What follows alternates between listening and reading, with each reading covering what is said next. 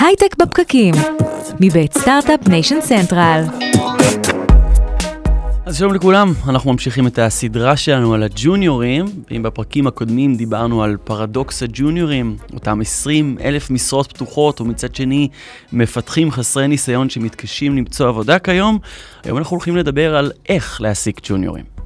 אז הייטק בפקקים מבית הבית החדש שלנו, סטארט-אפ ניישן סנטרל, אנחנו שוב איתכם כרגיל, מדברים על יזמות, סטארט-אפים, טכנולוגיה והעתיד. על ההפקה של הפרק הזה עובדים נירית כהן, טל חי, לינור קריסריו וטובה שימאנוב, אופיר זליקוביץ' מתפעל את המצלמות. ואנחנו עולים בפייסבוק לייב של כלכליסט, גיקטיים, סטארט-אפ, סטארט-אפ ניישן סנטרל וכפודקאסט בכל אפליקציות הפודקאסטים.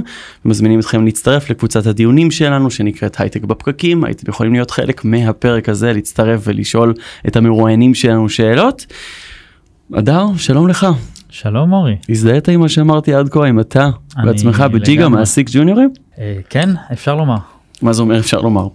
אה, אני מעסיק אה, ג'וניור, כן, אני מעסיק ג'וניורים, פשוט אה, לא מהארץ. אנחנו חברה שעובדת אה, מכל העולם, אז אה, אנחנו מעסיקים אנשים מרחוק. וזה באמת פתרון אה, אחד שאנחנו רואים, לעשות offshoring כשלא מצליחים למצוא את כוח האדם אה, ב... אז אצלנו זה גם לפעמים offshoring וגם ג'וניורים. גם כאילו וגם. נשמע לי שיש לנו פה. מספיק לפרק. והיום אנחנו הולכים באמת להתמקד על איך להעסיק ג'וניורים בשביל לעשות סדר בפרקים הקודמים דיברנו עם נדב לרר ג'וניור שהגיע מרקע של הנדסת מכונות ועשה את הדרך המפרכת שבמקרה שלו ארכה שנה וחצי עד שנכנס לעבודה הראשונה שלו בהייטק.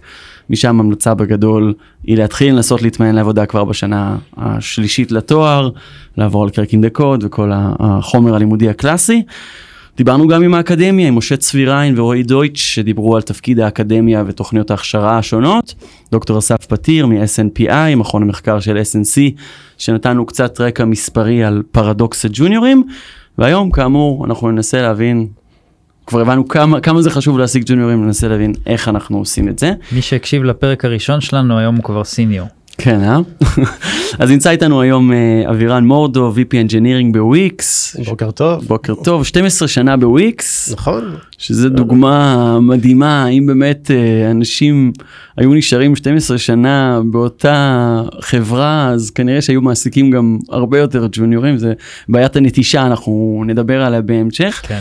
אז אנחנו בעצם נחלק את הראיון הזה לשלב של למצוא את המרואיינים הפוטנציאליים, אה, גיוס, אחר כך הכשרה, onboarding והכניסה לצוותים ומניעת הנטישה.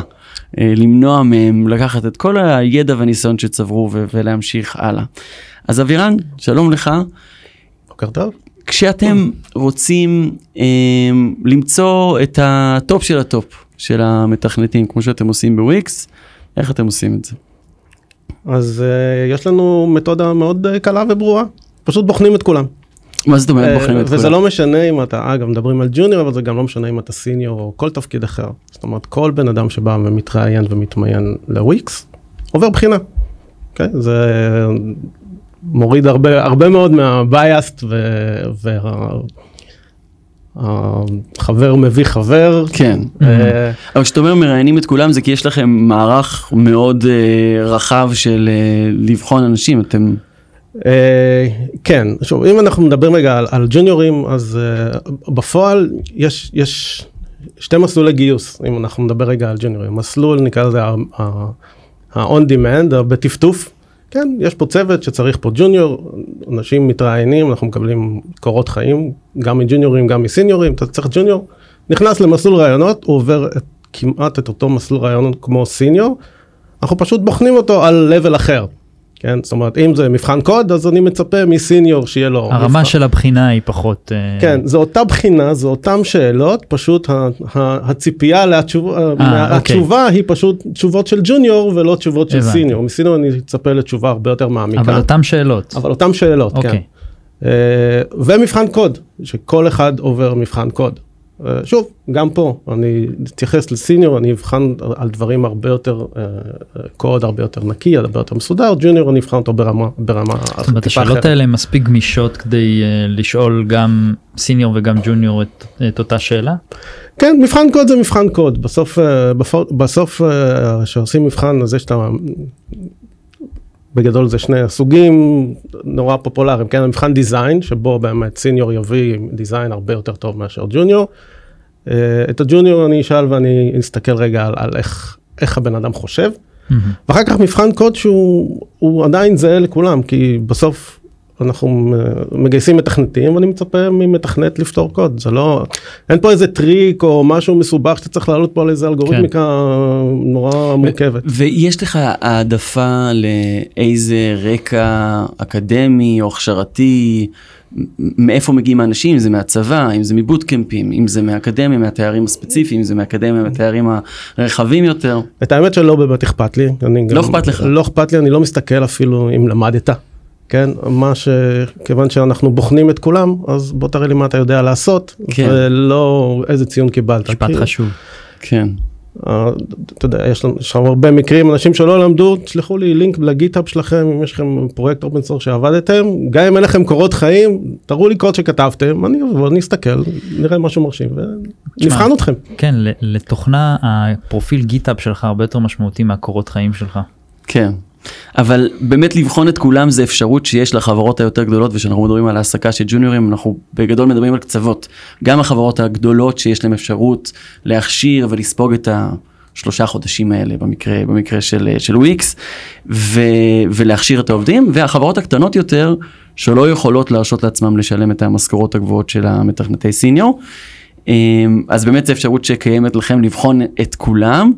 אז מלבד uh, אותם שאלות קוד, איך אתם בוחנים ו- ומה, מתוך כמה אנשים, עם כמה אנשים מתקבלים? אז, uh, אז שוב, אז, אז אמרנו, יש את הטפטוף, שהוא כן. סבבה, זה on demand, לוקחים בן אדם, מעבירים אותו אותה מסלול, עברת מבחינות, הכל, הכל סבבה. אבל יש את ה... את ה נקרא לזה, את הגיוס במאסה. כן, מדי פעם אנחנו רואים, יש לנו המון המון משרות פתוחות. אנחנו מתוכם אנחנו ממיינים כמה מתוך המשרות הפתוחות הם applicable ל juniors. ואז אנחנו פותחים תוכנית, תוכנית הזאת נקראת Kickstart, mm-hmm. שהיא תוכנית, תוכנית גיוס, ב, נקרא לזה ב scale יחסית. כי אנחנו אומרים הרבה יותר זול לארגון לגייס ב scale, לעשות הכשרה מרוכזת לאנשים ורק אז לשים, לשים אותם בתוך הצוותים. כי אחרת כל צוות צריך לשלם את המחיר של ההכשרה של ג'וניור של כמה וכמה חודשים טובים עד שבן אדם נהיה, מתחיל להיות אפקטיבי. אז uh, בגדול זה, שוב, אנחנו פר, פרדוקס הג'וניורים, כן? יש המון ג'וניורים שמחפשים עבודה. כן. Uh, אנחנו מפרסמים ברשתות החברתיות, ב, בכל מיני, שאלתם על, על, על, על על uh, מוסדות אקדמיים וזה, אז כל מיני uh, אלומני של סטודנטים וקבוצות של 8200, אנחנו מפרסמים בכל מיני mm-hmm. ערוצים, ומשם אנחנו מתחילים לאסוף קורות חיים. בדרך כלל אנחנו, מקבלים בסביבות האלף קורות חיים על הפרק זמן שאנחנו פותחים לאפליקיישנס, ואז מתחילים לסנן אותם. את ה... שהשלב הראשון אני מניח הוא screening של מכונה ואז אחר כך... אה, אה, לא, אין לנו שום screening של מכונה, אז כן? הכל אנשים, כל, אנחנו לא מאמינים במכונות, אנחנו תמיד, כי מכונות, אתה, בטח לאנשים שחסרי ניסיון, כאילו, מה תכתוב? כן.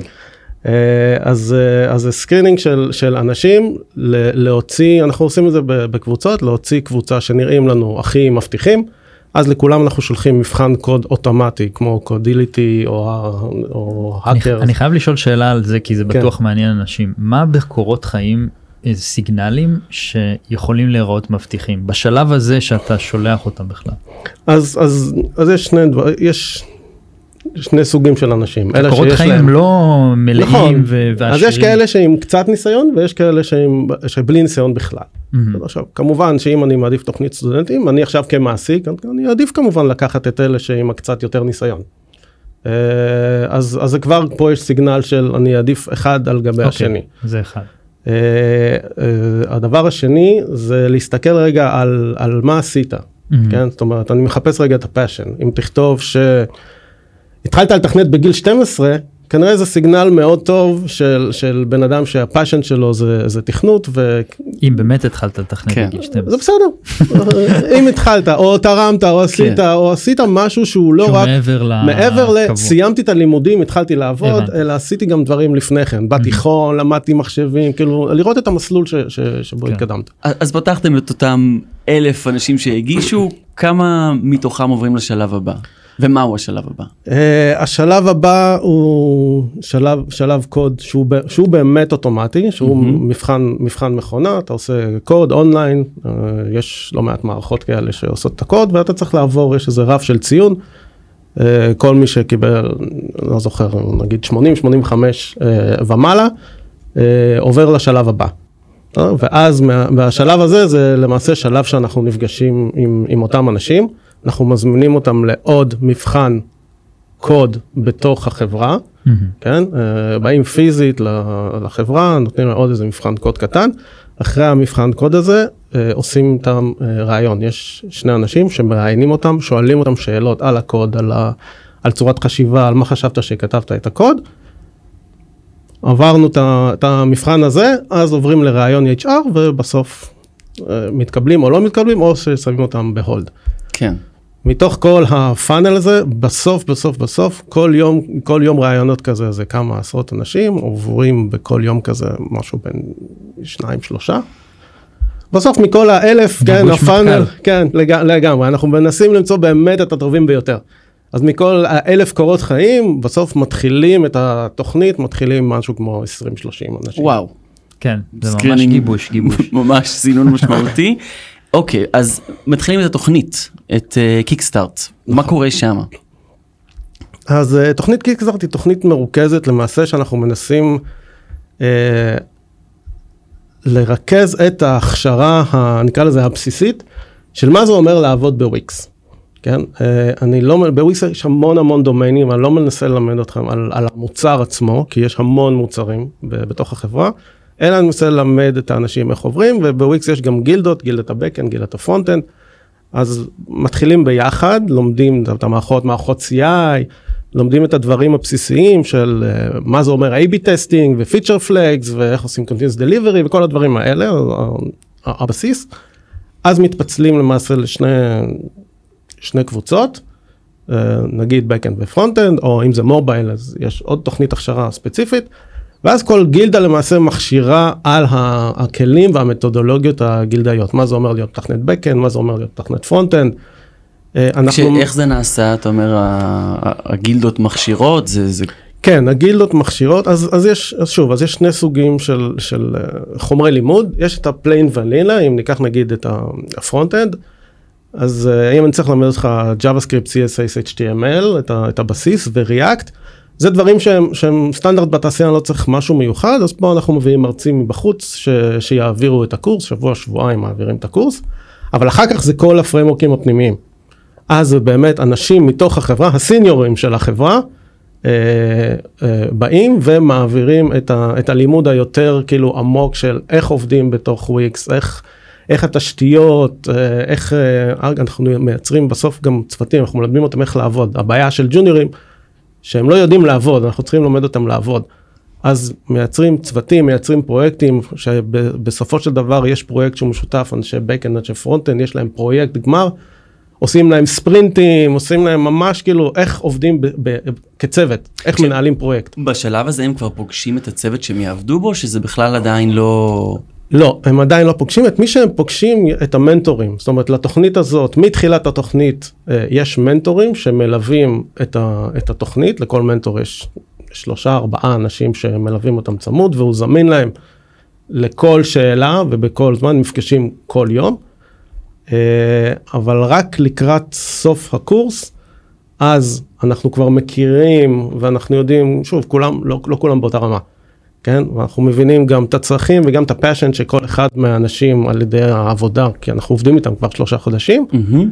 אה, ואז הצוותים השונים באים ועושים בידים אה, על, על האנשים, אה, כמובן בהתאם גם אשכרה. לבקשות שלהם, כמו בצבא, אתה ממלא את המנילה ואתה אומר אני רוצה לפה לפה, ואז אנשים נפגשים ומנסים אה, לעשות את. ההתאמות. אוקיי, אז הם עברו את, הש... את ההכשרה הזאת, שלושה חודשים, נכון? נכון. מגיעים לצוותים סוף סוף שעושים עליהם את הבידים, אה, איך, אחרי שהם עברו את כל ה... ש... האם, אני מניח שהם לא יוצרים תפוקה כבר מהיום הראשון שלהם בצוות, ושאתם מנסים לצמצם כמה שיותר את הזמן עד שבאמת אפשר לראות תועלת מה, מהעובדים החדשים. נכון, כשהם מגיעים לצוותים למעשה עדיין לא מכירים את המוצר. הם יודעים איך לעבוד, הם יודעים לעשות, הם עשו פרויקט POC, הם, הם בסיסי, הם העלו אותו ל production, הם ראו שהוא מקבל traffic, הם עשו roadshow וכאלה. אה, כשהם מגיעים לצוות, עכשיו יש את הסיניורים בצוות, שהם למעשה מכשירים אותם לתוך הדומיין הספציפי. אם זה מערכות ה e-commerce, אם זה מערכות payments, אם זה בלוג, אם זה ה editor של HTML, כל צוות והדומיין הספציפי שלו. חסכנו להם את השלושה חודשים של ללמד אותם איך לעבוד. כן. אז עכשיו הם בצוות והם מתחילים לקבל, אה, לקבל משימות, אה, משימות שהן מלוות כמובן על ידי, על ידי הסיניורים. ואיך אתם באמת מייעלים את התהליך הזה בשלבים הראשוניים של ההגעה לצוות החדש? אה, אז ההגעה לצוות, בכלל זה לא מלכתחילה זה לא. מובן מאליו ש... נכון. שיש לכם משימות לתת להם ושסוג שלהם יכולים לפשל בהם ב... ב... בשלב אה, הזה. זה נכון אבל הם לא רוצים לבד זאת אומרת כשהם מגיעים לצוות אז אה, או שהם עושים pair programming כל צוות כבר לוקח את זה לכיוון שלו אז יש צוותים שעושים pair programming שזה הדרך המומלצת שלנו ואנחנו לא מכריחים אף אחד לעשות את זה.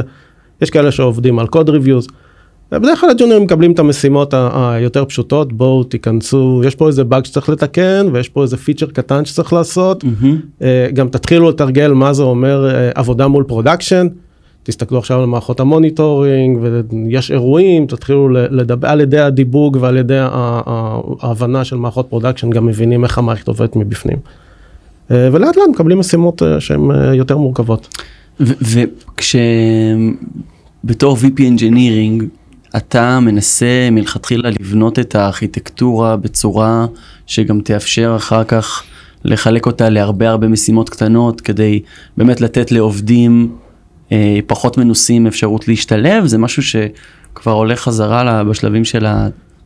אז? כן אז, אז, אז ה design הוא, הוא למעשה scale ארגוני. בסדר כאילו אנחנו בסדר יש את ה... זה כבר לא היום זה כבר לא buzzword כן אנחנו התחלנו את זה ב2010 שהמילה איתו לא קיימת אז microservices. ה microservices הוא, הוא משהו שהוא הוא נועד ל scale ארגוני. כן אה, אז יש לך מערכות אה, יותר קטנות סרוויסים יותר קטנים יותר קל להיכנס זה לא אומר שזה קל עדיין דברים יכולים להיות מאוד מורכבים. אבל אתה צריך לדעת פחות ויש לך פחות סיכוי לפשל על ידי זה שאתה עובד על, על סרוויסים שהם, שהם נורא קטנים, זה דבר אחד. דבר שני, הדבר הגדול הבא, וזה משהו שאנחנו כבר בתהליך של כמה שנים, אה, היום קוראים לזה platform engineering. הרבה מאוד מה, מה-know-how של איך מערכות עובדות ואיך צריך לעבוד נכון, אה, כבר נכנס לתוך, אה, לתוך הפלטפורמה. מה הכוונה? אה, אני אתן פה רגע איזה, איזה, איזה caveat, כן? ש, שהרבה אנשים שמדברים על platform engineering מדברים על CI, CD ומערכות, ומערכות כאלה. אה, כשאני מדבר על platform engineering, אני מדבר באמת על התשתיות. מה אתה צריך לכתוב בשביל להגיע אה, ל business logic כמה שיותר מהר. למעשה כמה שפחות אתה תכתוב. לצורך העניין, אתה עכשיו בונה שירות, כל שירות, אה, זו דוגמה קלאסית, כן? כל שירות צריך להיות, אה, אה, יש לו רגולציה של GDPR, אוקיי? אז מה זה אומר? אם עכשיו כל מתכנת יצטרך להבין מה המשמעות של GDPR ומה אני צריך לעשות לא ואיך ריאלי. אני צריך להתנהל, כן. לא ריאלי, בסוף, בסוף לא זה מה יעיל. שעשינו, מאוד לא יעיל, אבל כן. רוב החברות עושות את זה, כן? כי בסוף אתה כותב סרוויס, לא ברמת הטים ליד, אתה ממש כל מתכנת יודע איזה דברים אסור לו לעשות תחת ה-GDPR כדי שלא יהיו קשיים. בסוף הוא צריך לכתוב את הקוד, נכון? נכון. אז כל מתכנת צריך לפחות להבין את זה. אז יש לך מסמכולוגיה כזאת שאומרת, אתה צריך אה, למחוק את הדאטה, אתה צריך עכשיו לי, את היכולת לייצא את זה, אתה צריך עכשיו לעשות אנונימיזיישן לכל ה-PII, יש כל מיני דברים שאתה צריך לעשות וזה חלק מהדיזיין שלך. אז אם כל אחד היה צריך קודם כל לקרוא את הכמה עמודים ספרון הקטן הזה ולהתחיל לממש כל דבר כזה בנפרד. קודם כל זה המון זמן, רגע הלימוד, הכניסה לדומיין, הקידוד של הדבר הזה, וכמובן חלק יעשו את זה אחרת, חלק יעשו את כן. זה יותר טוב, פחות טוב. כל הדבר הזה זה מה שאני קורא platform engineering. אתה כותב בתוך הפלטפורמה, ה ecosystem, הוויקסי, של... וכל, של נכון, לעבוד. ו, ו, ובסוף הפלטפורמה מטפלת לך אה, בכל הדבר הזה. לצורך העניין, בוויקס כל service שאתה מתחיל, אתה יורש מאיזשהו class והוא כבר מטפל לך בכל, ה, נקרא לזה התקשורת של GDPR לדוגמה. הוא מאזין כבר לאיבנט של תייצא לי את כל הדאטה, אה, תמחוק לי את הדאטה. אתה רוצה לעשות עכשיו uh, encryption ו-PI, אתה לא צריך לממש את זה, תשים אנוטציה על השדה, PII, אנחנו גם עוזרים לך ב... בלינטר וקומפילציה מנסים לזהות שדה, ראינו שדה שכתוב אימייל, אנחנו כבר יודעים אוטומטי שזה שדה שהוא צריך להיות uh, מוצפן ו-PII ו-GDPR. אז זה הפלטפורמה. אז אתה, אתה למעשה מוריד המון מהקוגניטיב לואוד שיש על, על מפתח בשביל להבין רגע את הסביבה ואת החוקים ואת כל מה שאתה צריך אה, ואיך אתה מתקשר, עזוב זה לא רק GDPR כן, איך אתה מתקשר עם קפקא ואיך אתה מתקשר ב-GRPC, כל הדברים האלה אנחנו שמים כבר בתוך הפלטפורמה וכל מה שאתה צריך לעשות זה, זה להתמקד בכתיבה של הביזנס לוג'יק שלך. שזה תובנה יפה. אני תוהה, אתה מרגיש בצוותים שנכנסו אליהם ג'וניורים, אני מניח שיש לכם גם צוותים שפחות קולטים ג'וניורים. אתה מרגיש איזשהו שינוי? איזשהו הבדל בין הצוותים האלה, איך שהם עובדים, או איך טים לידס משתנים את, כתוצאה ה- מ... את האמת שכן, זה, זה דבר שהוא עושה נורא טוב לג'וניורים. אני אספר לכם רגע על, על, על, על הקיקסטארט הראשון שעשינו. Uh, יש המון uh, uh, התנגדות, במיוחד מראשי צוותים צעירים, להכניס ג'וניורים. כי הכנסה של ג'וניור אומר, רגע, אני עכשיו למעשה צריך להאט את הצוות שלי, אני מעדיף להכניס סיניור, שייקח לי פחות זמן להכשיר אותו. כן. ולעמוד במשימות. אני אכניס ג'וניור, עכשיו אני צריך להאט את הצוות שלי לחצי שנה, זה לוקח לי חצי סיניור בשביל רק להכשיר את הג'וניור הזה. אה, אבל כשעשינו את הקיקסטארט הראשון, באיזשהו שלב לא שאלנו, ואמרנו, אנחנו פותחים את התוכנית הזאת, by hook on by cook, ונתחיל להכניס ג'ון, קצת יותר ג'וניורים בכמויות לתוך הצוותים. וראינו שזה עשה, דו- שזה עשה מאוד מאוד טוב לצוותים. כי ה... פתאום זה הכניס דם חדש, כן? אה, פתאום זה נתן גם לסיניורים, אחד, ה... ה... דיברנו על להיות 12 שנה בחברה, כן. כן? מה האתגר של, של שימור אנשים ב, ל, לזמן ארוך, כן? הם כל הזמן צריכים ל- לראות ולהרגיש, בסוף זה להרגיש שאני גדל, מתקדם. שאני מתקדם, שאני משפיע הרבה יותר. אז פתאום הראשי צוותים והסיניורים שאמרו טוב אז אני כותב קוד וקוד וקוד וזה סבבה זה נהדר. פתאום יש לי מישהו שאני ממנטר אותו ואני גדל ביחד איתו Mhm. ויש לי פה איזה skill אחר שהוא לא רק כתיבת קוד הוא יותר skill הוא יותר soft skill שאני צריך כן, לפתח. מנהיגות, ניהול. נכון וזה לא בהכרח הצוות וראש צוות שפתאום אני צריך אה, יש לי מישהו שאני צריך להרים מלמטה ולעשות ממנו סיניור יש את הסיניור שעכשיו ממנטר. זה מזרים דם חדש לתוך אה, לתוך הצוות וזה. מאוד מאוד טוב. זווית מאוד מעניינת. שזה הופך גם את המנהלים למנהלים טוב, טובים יותר. בעצם אם אתה רוצה לייצר ארגון שגדל, אז אתה צריך גם את הדם חדש שמגיע מלמטה. כן. אבירן מורדו, VP Engineering בוויקס, ואנחנו נשמע עוד תובנות על איך להעסיק ג'וניורים, איך למצוא אותם ואיך למנוע מהם לעזוב, מיוני טולדנו שיצטרף אלינו עוד רגע. מיד חוזרים.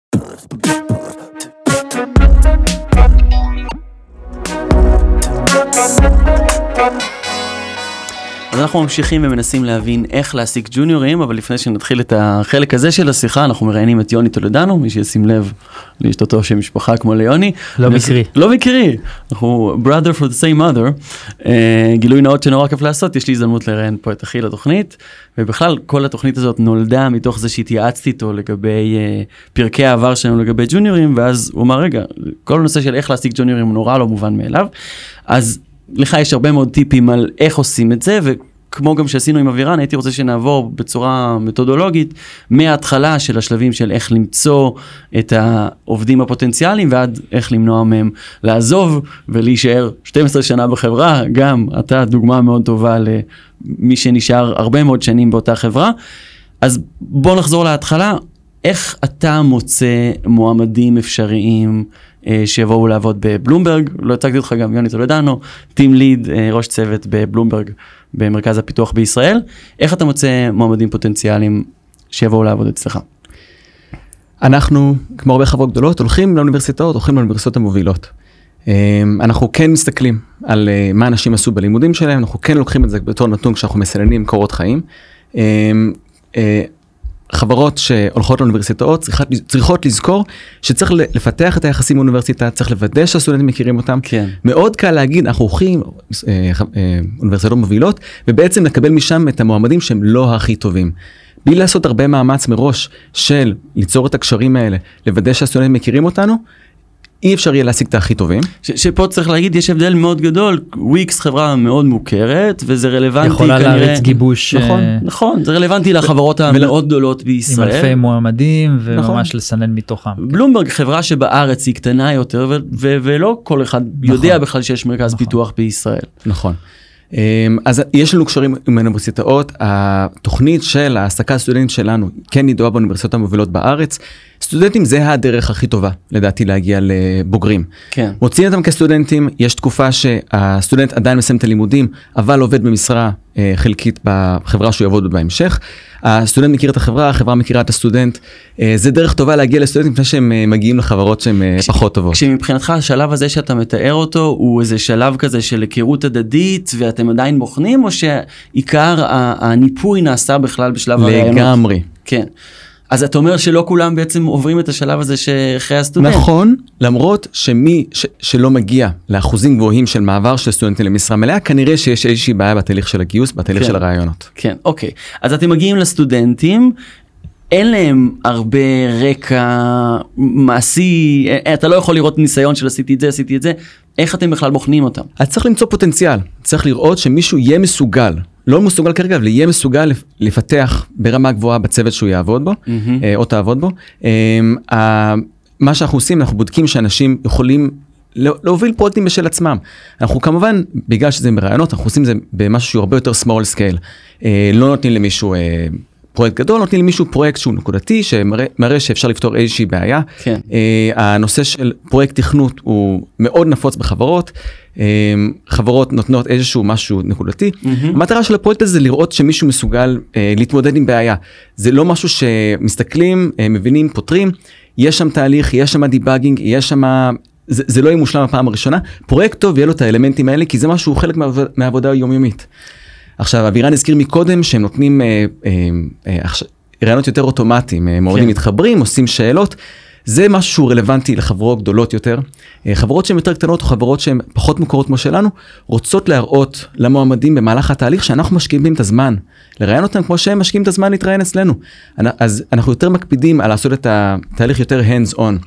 גם כשאנחנו נותנים למועמד או מועמדת אה, אה, פרויקט תכנות, אז ההתח... לפחות ההתחלה היא hands on, המועמד או מועמדת שואלים אותנו שאלות, מתחילים את, מתחילים את הפרויקט, ואז עובדים עליו עצמאית.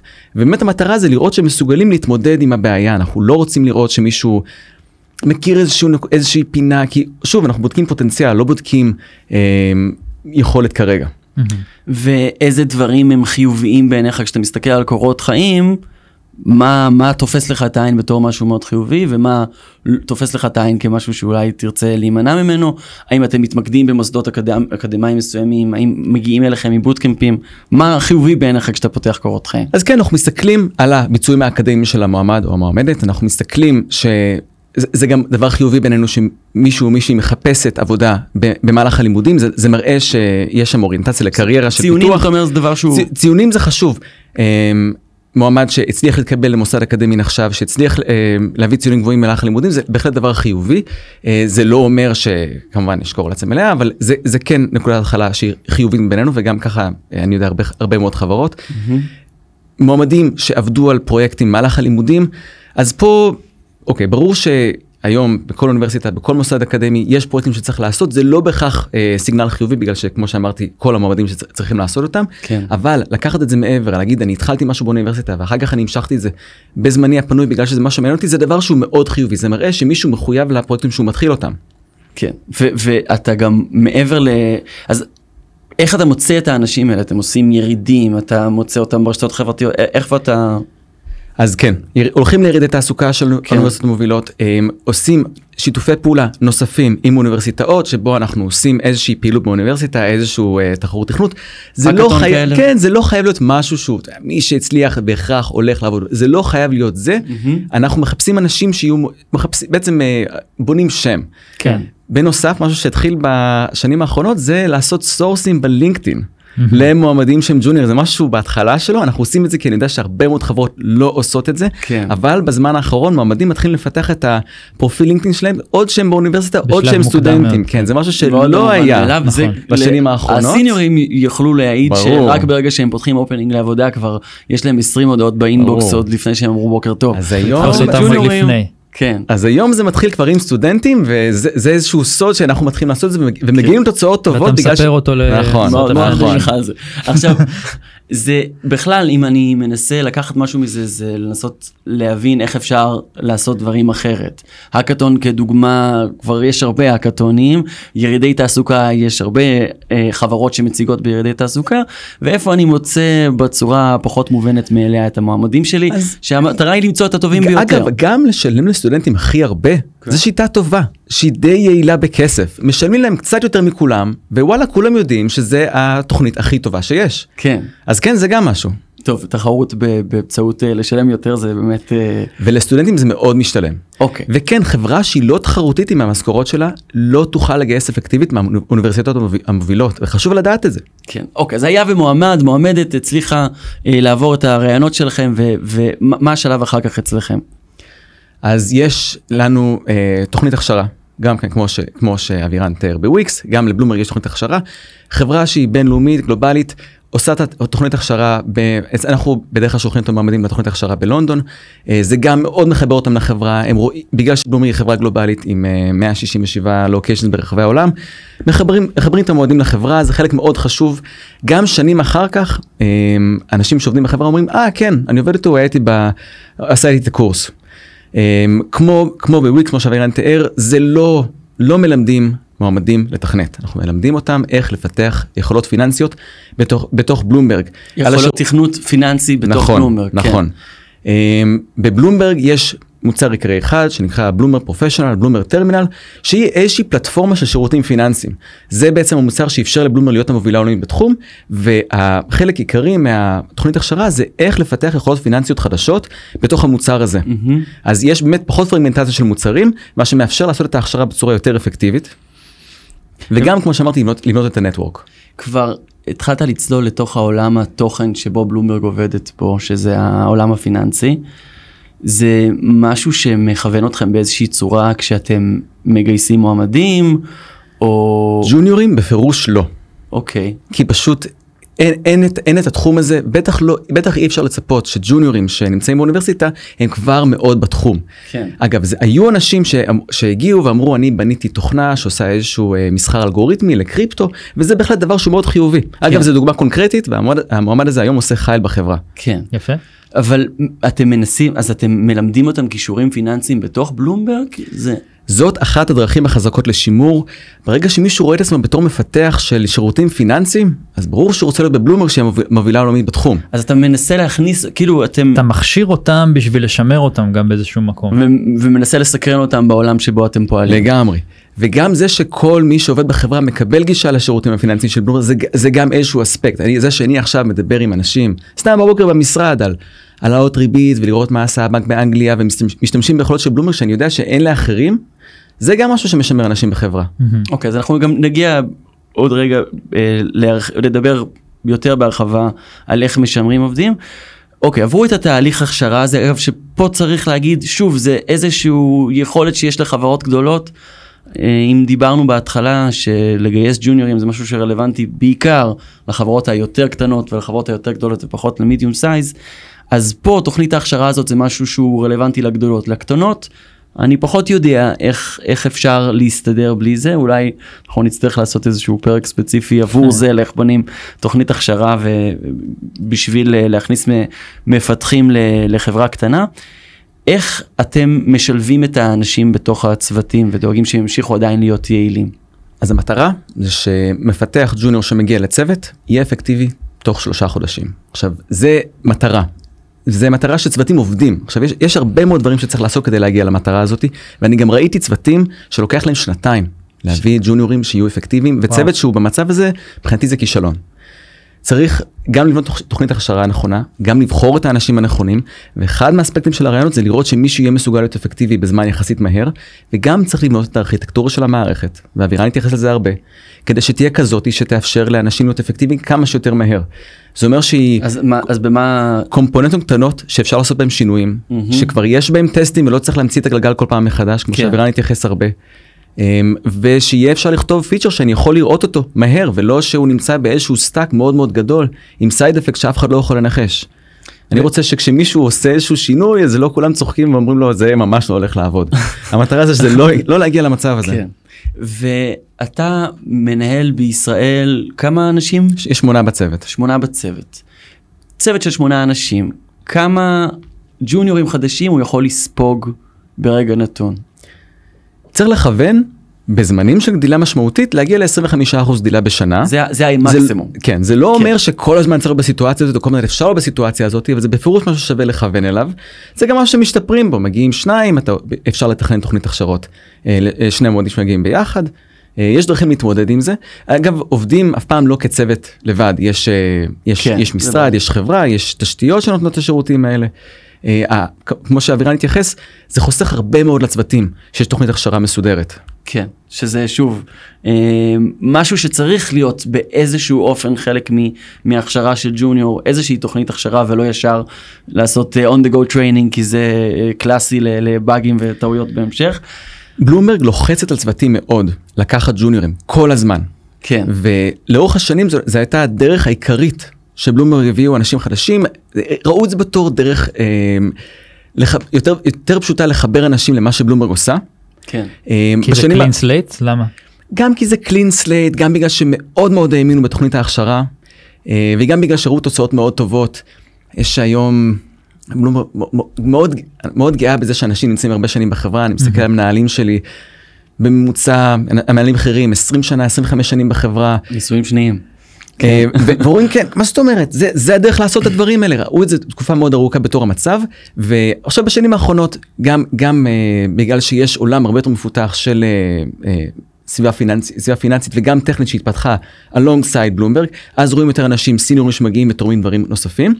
עדיין זה משהו מאוד חזק להביא ג'וניורים לחברה. איך אתה מרגיש שזה באמת אה, ג'וניור שגדל בחברה והיה שם 15 שנה, אה, איך זה משפיע בהשוואה ל- להעסיק סיניורים, איך אתה מרגיש שזה משפיע על התמהיל, על ההרגשה?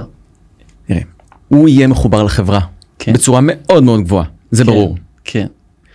יש, אבל אתה לא חושב שגם ברגע שמישהו מגיע מבחוץ ועבד בצורה אחרת, אז הוא אולי יכול להביא דברים ש, שאתם לא מכירים, או... לגמרי כן, ואנחנו גם מחפשים את זה, וגם הרעיונות אצלנו הם שונים לסיניורים. אה, סיניורים, אה, המועמד צריך להוכיח את הניסיון שהוא מתאר בקורות חיים, וברגע שהשתכנענו שמה שאנחנו קוראים שם זה באמת מתאים, כבר מראש השתכנענו שזה מתאים לנו, וגם במהלך הרעיונות השתכנענו שמה שכתוב בקורות חיים זה מדויק, זה בדרך כלל מספק.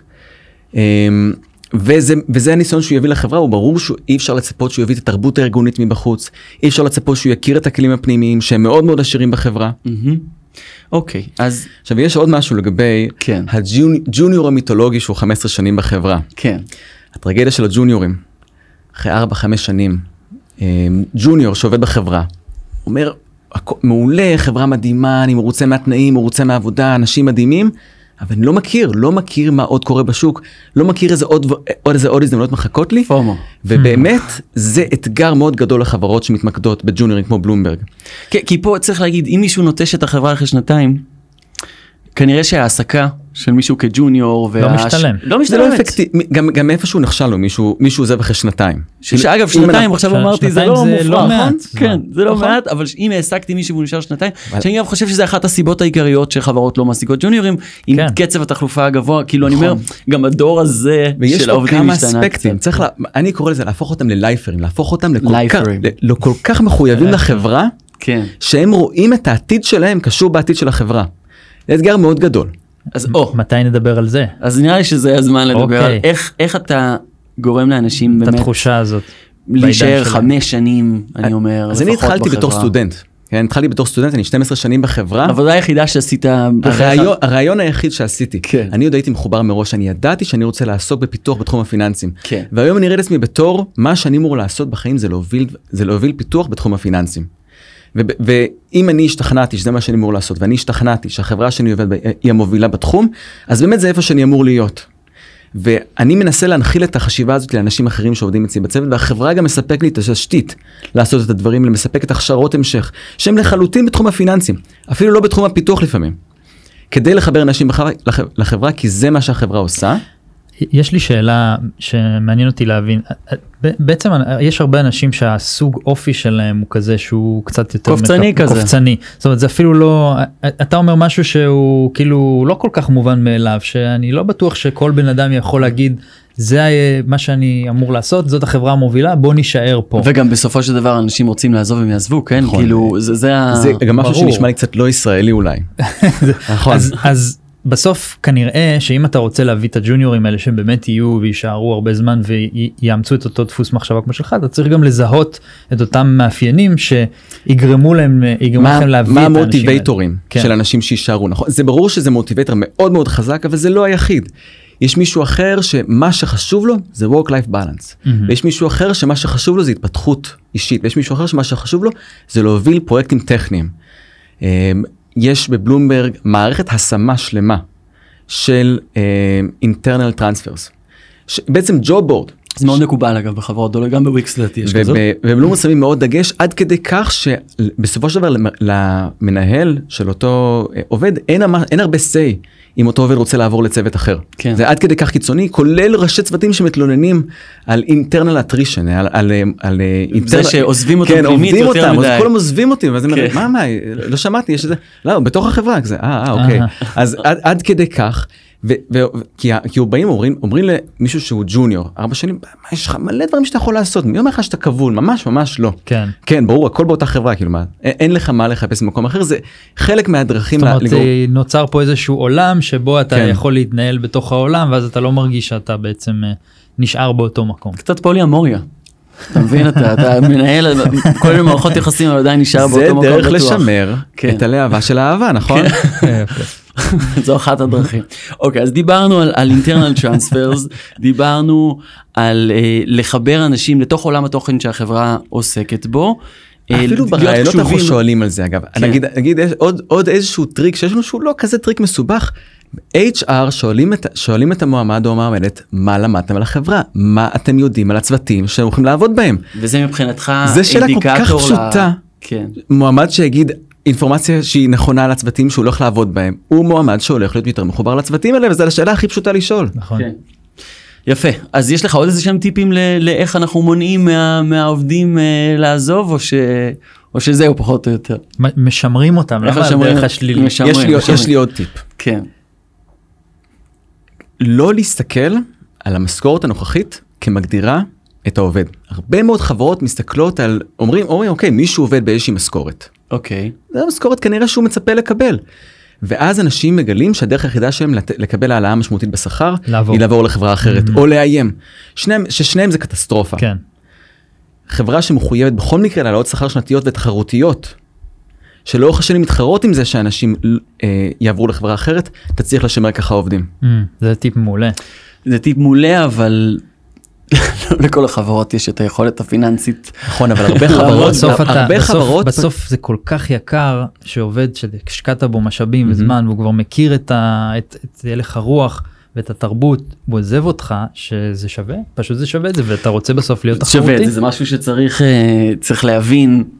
אתה יודע, חברה צריכה לחשב אם זה שווה את זה או לא, אי אפשר לזרוק את זה ככה לחלל לא. אני אומר תראה בסוף אתה תמיד תעדיף לשמר עובדים ו- ושהם יישארו איתך לאורך זמן מאשר להתעסק בגיוס כי גיוס זה דבר נורא יקר כן. הכשרה שלהם לחפש אותם למצוא להתאים אותם לתרבות גיוס לא נכון יקר בטירוף ואתה מעדיף לשלם לעובד עוד איקס כסף שהוא ישמור אותו תחרותי בשוק מאשר בדרך כלל מאשר אה, לחפש עובד עוד דבר שחברות עושות זה יוצרות באופן מלאכותי תהליכים של קידום יוצרות תפקידנים שאפשר לנפנף בהם כן. כן. מול אנשים ולהגיד אתה תוכל להיות יום אחד פרינציפל head אנג'יניר.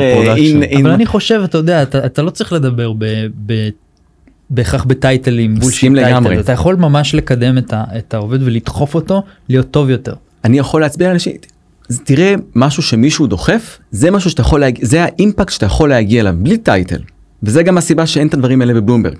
כן. אמ, מי שמאזין לנו, אני מניח שהוא מנהלי, מנהלי פיתוח שבוחנים איך לצרף ג'וניורים, CTO ים, VP Engineering למיניהם. יוני, אני רוצה או אנשים לסיים. רגילים. או אנשים רגילים, שסתם הנושא הזה עניין אותם, יכול להיות שזה אפילו רוב הסיכויים.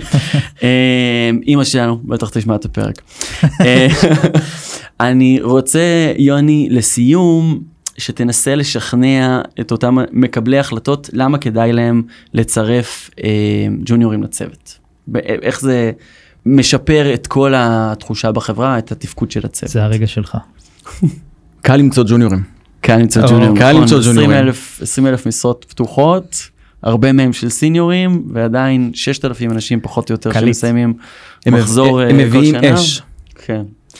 תודה רבה, יוני טולדנו, מנהל צוות פיתוח, מרכז הפיתוח של בלומברג. תודה רבה גם לאבירן מורדו, VP Engineering בוויקס שהיה פה קודם, תודה לאימא שלכם, שהביא אותנו עד הלום. שהביא אתכם. טוב, אז אנחנו מסיימים את הפרק הזה. אה, נגיד תודות לכל אה, הצוות מאחורי הקלעים, תודה לכלכליסט ו Start-Up Nation Central על שיתוף הפעולה. הדר חי שהיה כאן איתי, לינור גריסריו, אופיר זליקוביץ' שמתפעל את המצלמות, טובה שמענוב על ההפקה של הפרק הזה, אני אורי טולדנו, ואני מזמין אתכם גם להצטרף לקבוצת הפייסבוק שלנו שנקראת הייטק בפקקים, להצטרף לדיונים, כדאי. שידורים החיים, עדכונים, כל שם, נתראה חמישי הבא, יאללה ביי. ביי ביי.